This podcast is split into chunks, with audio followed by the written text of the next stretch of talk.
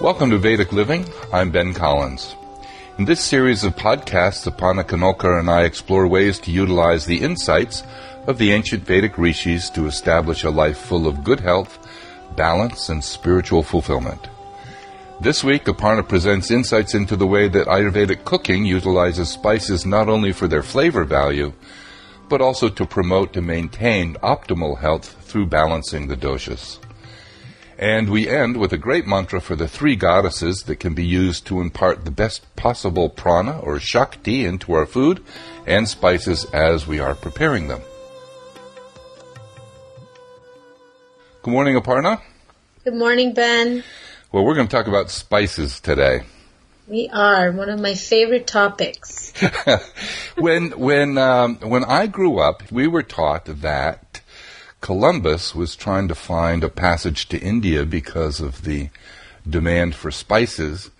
Um, what were you taught in India? The same thing. Oh, yeah? well, an interesting fact that I found is that in 50 BC, the Romans brought mustard to England. That was a oh. long time ago. Well, I have done some research in the history of spices also. Mm-hmm. And as early as 3200 BC, there is evidence that spices like saffron were being ground on stone in the uh, Harappa uh, civilization, mm-hmm. North India. Mm-hmm.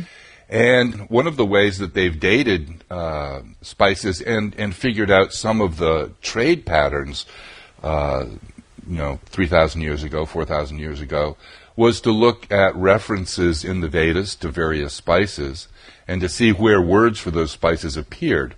In um, uh, in the Vedas, uh, there are references to mustard seed or bhaja in Sanskrit, um, also to turmeric, haridra in Sanskrit, long pepper, pipali in mm-hmm. Sanskrit, and tamarind, chincha, uh, in Sanskrit. And there's one little interesting tidbit that I found that the the Aryan culture that migrated down into North India and brought with them the Vedas, they contain references to the fact that they disparaged the way that the indigenous cultures used garlic, onions, leeks, and mushrooms. Uh, but because the uh, pre-existing cultures, the native cultures, fertilized their foods with a blend of manure that included human waste. You know, that's how the uh, that sense of these being um, uh, kind of tamasic mm-hmm. foods came from. And uh, historically, scholars have traced the origins of various Sanskrit words to other languages as, you know, evidence of this spice trade. Asafoetida, or hing, comes from Afghanistan, uh, between 800 and 350 BC. Um, ginger, cumin, and cloves were introduced to India from other parts of Southeast Asia. Uh, cumin uh, appears in Vedic writing around 300 BC, and it seems to come from the Middle East because the Sanskrit word for uh, cumin, uh, jira, comes from uh, the Persian language. Uh, cloves came from Indonesia, the first written reference to this spice appears in the Ramayana as lavanga in Sanskrit. Uh, the uh, Malaysian word is bunga lavanga, and it refers to the the little bud, the flower bud that is the clove. And of course, uh, spices play a very important role in the religious rituals of the Vedic culture. Um, you know, we're uh, maybe familiar with the idea of abhishekam, where the deity is washed. Typically, turmeric, which is a very uh, cleansing spice, um, is uh, mixed with water and poured over the deity. And frequently, the last item that's used in abhishekam is saffron. And of course, uh, the monk's robes being dyed with turmeric and saffron um, as sort of, you know, subtle reminder of, of, of purity, that sort of thing. Mm-hmm. And then in the fire ceremony, the homam, the fire ritual, um, spice ingredients play a major role. And uh, in some of the rituals we've done for the Pujanet group, um, there have been offerings of well over 108 different spices, roots, seeds, barks, twigs, all of these into the sacrificial fire because each one has a specific spiritual effect. Then, as you well know, in terms of Ayurvedic medicine, um, around uh, 500 BC, there was a, an Ayurvedic physician, Sushruta II, who in uh, his writings prescribed uh, 700 different drugs that could be made with spices. Very impressive, very impressive knowledge about the natural ability of spices to be, you know, healing and also just simply to be a part of the re- regular maintenance of health. Yeah. And Atharva Veda, which is the youngest Veda, has uh, a very nice uh, poetic hymn, um, fairly long, to the Mother Earth. But uh, one verse says, Untrammeled in the midst of men, the earth adorned with heights and gentle slopes and plains, bears plants, herbs, and spices of great healing power. May she spread wide for us and afford us joy. So it's interesting that uh, in the Vaishnava tradition, uh, Lakshmi is also known as Patala Nivasini, uh, she who lives under the ground. Mm-hmm. And it's a great image because all plants, spices, etc., everything emerges from under the ground. So uh, if you think historically, one of the most consistent, you know, signs of wealth has been spice and uh, so it's a great it's a great image. Um, and as Lakshmi is the goddess of abundance and enjoyment, uh, spices certainly make eating pleasurable. Definitely.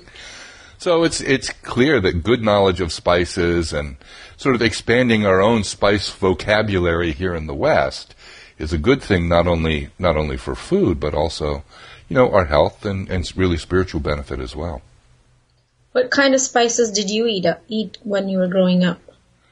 Oh, I grew up in New England, so mm. it was pretty bland. Um, salt and pepper. Salt and pepper.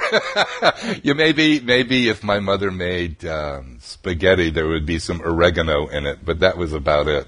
And I think it comes because, well, certainly New England was uh, very, you know, European oriented. There, there, it was cold up there, in Vermont. Spices are spices are a warm weather thing. Uh, you know, cultures that have that have uh, longer growing seasons have spices. Northern cultures, not so much. Um, part of the reason is because when you live in very hot climates, your digestive agni is pretty suppressed. So um, you eat these hot spices to ignite your agni, then you actually can eat and digest. Isn't that interesting? That is. That yeah. is definitely. Well, and if, if you think about it, the closer to the equator you get, the spicier the food is all around the world. Yeah. The hottest uh, states in India, which is one of them, is Andhra Pradesh, which is north of Chennai. They have some of the spiciest food. It's just unbelievably hot. If you go to an Indian store, look for Andhra Pradesh pickles. If you get Andhra Pradesh pickle, man, it is, I mean, it's deliciously hot. Yeah, they need it for that agni. Yeah, yeah, yeah. At least they used to, I don't know. Maybe oh, no. they, they still do. They're still making pickles. So give us some, some general understanding about spices and Ayurveda. Well, first I thought we would talk about what a spice is. And it's actually one of many things. It's a spice can be a bud of a flower um, clove being an example of that, or a bark of a tree or a plant, which would be cinnamon in this case. A rhizome, which would be ginger and turmeric. They both grow under the ground. And that might be one of your references to Lakshmi, you know, the one who gives wealth that you just mentioned. Right. Um, turmeric is the spice that's associated with Lakshmi, abundance, in fact, it is used in all spiritual ceremonies and rituals, as you know, Ben. Mm-hmm. And also, it's the first spice that's fed to a baby. When a when a baby starts eating solid food, turmeric is the first spice that's fed. Interesting. Yeah, because it's it's symbolic of abundance and wealth and Mother Divine herself. Hmm. And um, spices also come in the form of a berry, in which case it would be a peppercorn, that would be a berry. Seeds, of course, like cumin seeds or coriander seeds. Flower stamens, um, that would specifically be saffron. It is the stamen of the crocus flower, the most delicate and laborious process of harvesting and drying. That's why it's the most expensive spice in the world. And the difference between a spice and a herb is that the herb is actually the leaf of a plant or sometimes even the root of a plant. Um, why are spices so important in Ayurveda? Because they are concentrated forms of um, nature's intelligence. You don't need a lot of it. You eat small amounts of it and it's it's bursting with medicinal value as well as flavor. That's why it's revered in Ayurveda. Um, it improves digestion. It helps with assimilation. It's cleansing. It has the, you know, combined with water or oil or ghee, it, it forms, it acts as a transportation mechanism of spices and um, to go into the tissues and cells and organs to do the healing and cleansing work. Um, generally, spices are cooked. Uh, we don't add spices at the end, um, such as you know a lot of the Western cuisines. They just grind a little pepper on top of it. That's not how it's done in Ayurveda. It's sautéed, um, cooked in a little bit of ghee or oil, and then poured over the grains of vegetables. Only herbs are added at the end, so they don't overcook and lose their flavor and value, medicinal value. Um, herbs also act as rasayanas. They rasayana is, is a herbal slash spice compound that's used for nourishing. Um, and other herbs and spices are used for cleansing. Um, so they play two roles. You would not use a rasayana while you're cleansing or before you cleanse because rasayanas are strengthening and fortifying and they need some good vitality in the body. And when you're cleansing, you don't have much strength or energy for that. Um, let's see. Let's talk about some of the spices now. Let's, talk, let's start with cardamom, the queen of spices. It's a native of India. When taken with ginger, fresh ginger, in the form of a tea, so some ginger slices and a couple of pods of cardamom, in a couple of cups of water boiled. It stimulates the appetite and it strengthens digestion. And the clove bud, which is uh, one of the spiciest, hottest of all the spices, it has an antifungal nature. It's warming. It relieves pain. And in India, they use clove oil for tooth pain because it relieves pain. Mm-hmm. And it's very um, it's, I think it also has the antiseptic properties. Ginger is quite popular in the, in the West. It stimulates all the tissues in the body. It's great for enhancing assimilation. It's, it's a good, um, spice to use right now in this season. It's good for colds and digestion. It warms the body. It's great to use as a compress because it has such a warming quality to it and it tastes really good. Uh, nutmeg is calming. It can induce sleep or a sense of relaxation, but it must be used with, used in small quantities, and it's typically used in with milk. So milk and saffron, a little cardamom, and a little nutmeg. You simmer it, you boil it for a minute or two, and then you drink that before you. You know, you know, there's another one uh, that I was given in India during the hot time which is buttermilk with a little bit of cardamom and nutmeg and you know just a touch of sugar for a little bit of sweetness that's yeah. really cooling yeah yeah yeah cardamom is slightly warming but mm-hmm. people can use it in small amounts and nutmeg is also warming but as long as you use very small portions it's it's fine fennel, one of my most favorite ones, and everybody will know what this is because they have those um, fennel seeds coated with that nasty food color at the Indian restaurants. That's fennel, in case you didn't know. Yeah. Um, fennel is a great uh, spice to chew on after a heavy meal, either lunch or dinner, because it helps with digestion. It reduces uh, colic in babies. It also reduces gasiness in the intestines. And its nature is cooling. And you can buy fennel as a vegetable. Uh, at least here in. California, it's very uh, it's very delicious. popular. You know, slightly um, slightly uh, licorice tasting, right? Yes, mm-hmm. really crunchy, and you slice it very thin, and you can add it in salads. You can saute it with a little bit of ghee. Um, my children just eat the tops of the fennel bulb, you know, just the little leaves. Mm-hmm. They just eat them just like that, handfuls of it. Um, then we have turmeric, which is a powerful antioxidant, anti-inflammatory, antibacterial.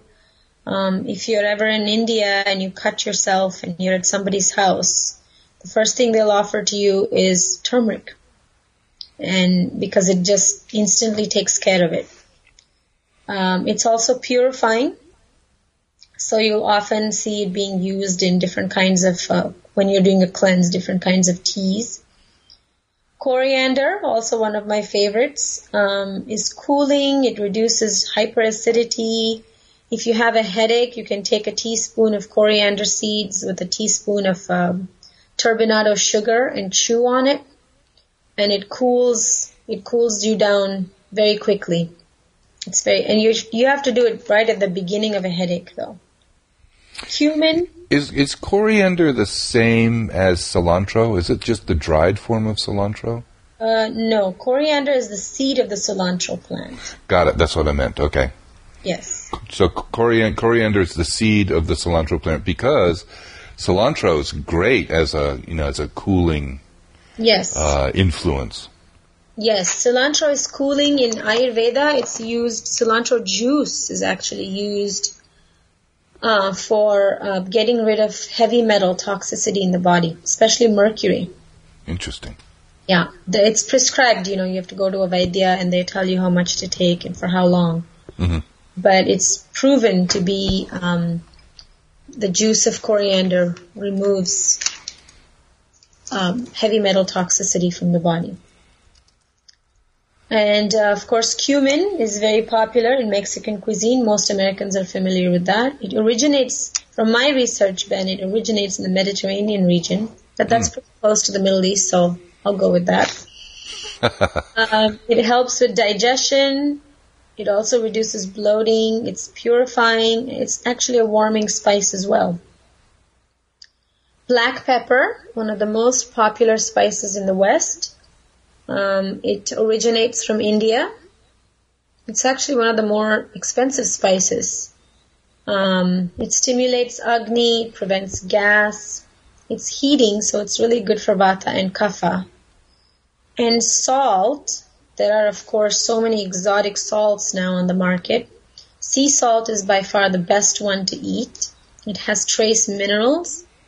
Um, it's very good for Vata. Pittas need to go easy on the salt, as do kaphas. It has a warming quality as well. Saffron, one of my most favorite spices. I actually call that the queen of the spices. Um, they say that saffron has the highest vibration of all spices, so um, it's good to have saffron in your diet in small amounts because it's very warming, not to mention it's very expensive. And um, in Vedic cuisine, we use it in rice dishes. We use it, of course, in desserts. Also, different milk uh, drinks, spiced milk drinks. It has a wonderful color, a fabulous flavor. It's just overall just fantastic. Cayenne. In India, we don't call it cayenne. We call it red chilies. There's so many different kinds of chilies with different levels of heat. Some of them just give color, not so much heat. It boosts your immunity, it clears congestion, it improves circulation. Um, it also helps with pain relief. It pacifies vata in small amounts and pacifies kapha as well. Mustard seeds that you mentioned earlier, very popular spice in southern India also quite popular in Vedic cuisine. Um, warming in nature, and if if you eat too much of it, it can actually overheat you. Um, so great for vatas and kaphas. Pittas should avoid it. And asafoetida is what, the most powerful vata pacifying spice. It has a very strange smell. It's not very. Oh, it's it can be so miserable. Yeah. you when But you buy it, you have to put you have to put it in two containers. yes. You know, like glass containers with like really good strong tops. Because man, that smell will get out, and there is nothing like it. The Yeah. English used to call it devil's breath uh, for good reason, but when used properly, it Yeah. it adds this really, you know, it's like once you kind of connect with it, it adds such a great flavor. Yeah. Um, it's noticeable and just very tantalizing. It's really it's Yeah. an extraordinary spice. It's very very interesting. It is. And you use only very tiny amounts of it because Yeah. it's so potent. But the way to use asafoetida or hing is that you must cook it in hot oil. Mhm. Otherwise, it, it makes your whole dish taste awful. But as soon as it touches the hot oil, its its aroma is just really quite fabulous. And it's mo- mostly used in um, beans and legume dishes because it helps also reduce gassiness. It's more commonly used in southern India, by the way. Mm. So just briefly, we can go through these spices and figure out which one is warming and which one is cooling, because that will help determine what doshas can use it. so cardamom is slightly warming. Clove is very warming. Ginger is also very warming. Um, we didn't talk about cinnamon. Cinnamon is also warming. It's a sweet spice, but it's warming and it's just, it has so many medicinal properties. Nutmeg is warming. Fennel is cooling. Turmeric is cooling. Wonderful for the liver. Coriander is cooling. Cumin is warming. Black pepper is warming. Salt is warming. Saffron is warming. Cayenne is definitely warming, as are mustard seeds and asafoetida. So the best spices for pittas, turmeric, small amounts of cumin, very small amounts of black pepper, and moderate amounts of salt, and cumin, I'm sorry, coriander and fennel. So pittas have the least number of spices they can use. Uh, vatas and kaphas have the largest range. They're very fortunate. Yes. Um, spice waters. Many of you may or may not have heard of them, but uh, spice waters are used in Ayurveda for cleansing and purifying.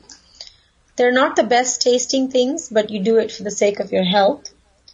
Um, spice waters hydrate your body, and they flush out the toxins, and then they also carry away the wastes to wherever it needs to go. Um, basically spice waters um, are it's boiled water with a certain measured amount of different spices and they have different recipes for for the different doshas and you drink it for a certain number of days um, as a way to cleanse your digestive system to cool the body or heat the body.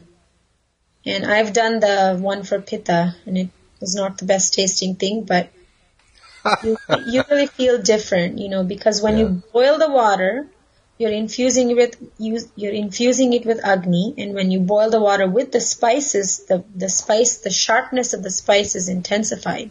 hmm So it's a very powerful way of uh, purifying and cleansing. And then I thought um, we would talk about powdered spices versus whole spices. So in some dishes you'll use whole spices. Things like cinnamon sticks, bay leaves, those don't need to be crushed. Um, and then after that you'll use powdered spices such as turmeric, um, coriander powder. So when you cook with spices, you always cook the whole spices first. And then you add the, the powdered spices to it because if you add them together, the powdered spices will burn. It's very important to know that. And as I mentioned earlier, it's very important to cook the spices in hot oil. Just throwing cumin powder and turmeric powder on top of your soup at the very end is maybe it will add some flavor, but we're also looking for our food to be medicine. And if we want food to be medicine, we will cook the spices and let it infuse into the whatever dish you're making, whether it's legumes or beans or vegetables or rice. Um, storing of spices, you never want your spices to be in those glass jars. You want them covered in stainless steel containers or some other containers so there's no exposure to light or air, uh, which exposure to light or air will reduce the potency of the spices. And this is everybody's question to me, all of my clients. How long are spices good for? No more than six months. So buy them in small quantities, in bulk, preferably. Um, you can buy them in the bulk section and you just buy them organic. They're expensive, but remember, spices are very medicinal and they're very concentrated, so you won't be using too much of it. And just store it and use it as you need it and replenish every few months. But no more than six months old. So go through your cabinet if you have something that's been sitting there for two years, but it looks good, still throw it out. It's not going to serve you. So that's what I have on spices. Well, I wanted to uh, conclude with uh, a mantra that would help uh, you know, imbue the the spices and our food with uh, you know prana or energy as we're preparing it. Also, you know, as you've mentioned before, attitude is very important when we're preparing food because it makes it makes a difference. Um, food that is prepared with care and love it just has a better effect, and quite honestly, it usually tastes better. um, yeah. so, the three forms of the goddess Durga, Kali, and Saraswati represent the three elements, air, fire, and water, uh, which then correspond with the three doshas, Vata, Pitta, and Kapha. So this mantra, uh, traditional mantra, begins with the bija sound or seed mantra for each of the three goddesses. So um, now you can begin with Om if you like, or leave Om off. Uh, but Om, Aim, that's for Saraswati. Hrim, uh, Kali. Klim, Durga. Chamundaye, Swaha. Uh, and Chamundi is uh, a very powerful form of the goddess. Uh, sometimes you hear this mantra with Om Aim Hrim Klim Chamundaye Viche Namaha or Swaha. Um, Viche means refers to her uh, enlightenment giving uh, qualities. Um, it's, it's uh, usually translated as "she who pierces through thought," um, which you know brings us to the transcendent. But um, in this case, um, we just go with the Om Aim Hrim Klim Chamundaye Swaha. Swaha means to offer, um, which makes it appropriate for when we're preparing food, or you can also do Om Aim Hrim Klim Chamundaye Namaha uh, namaha means that, um, uh, well, I think literally it means that we bow down or that we offer, uh, you know, our respect to. Um, but either way, uh, you know, if this kind of just very gently runs through your mind as you're cooking, I think you'll be amazed at uh, how it tends to change the quality not only of the food, but it elevates the cooking experience as well. Yes, definitely. So there we go spices.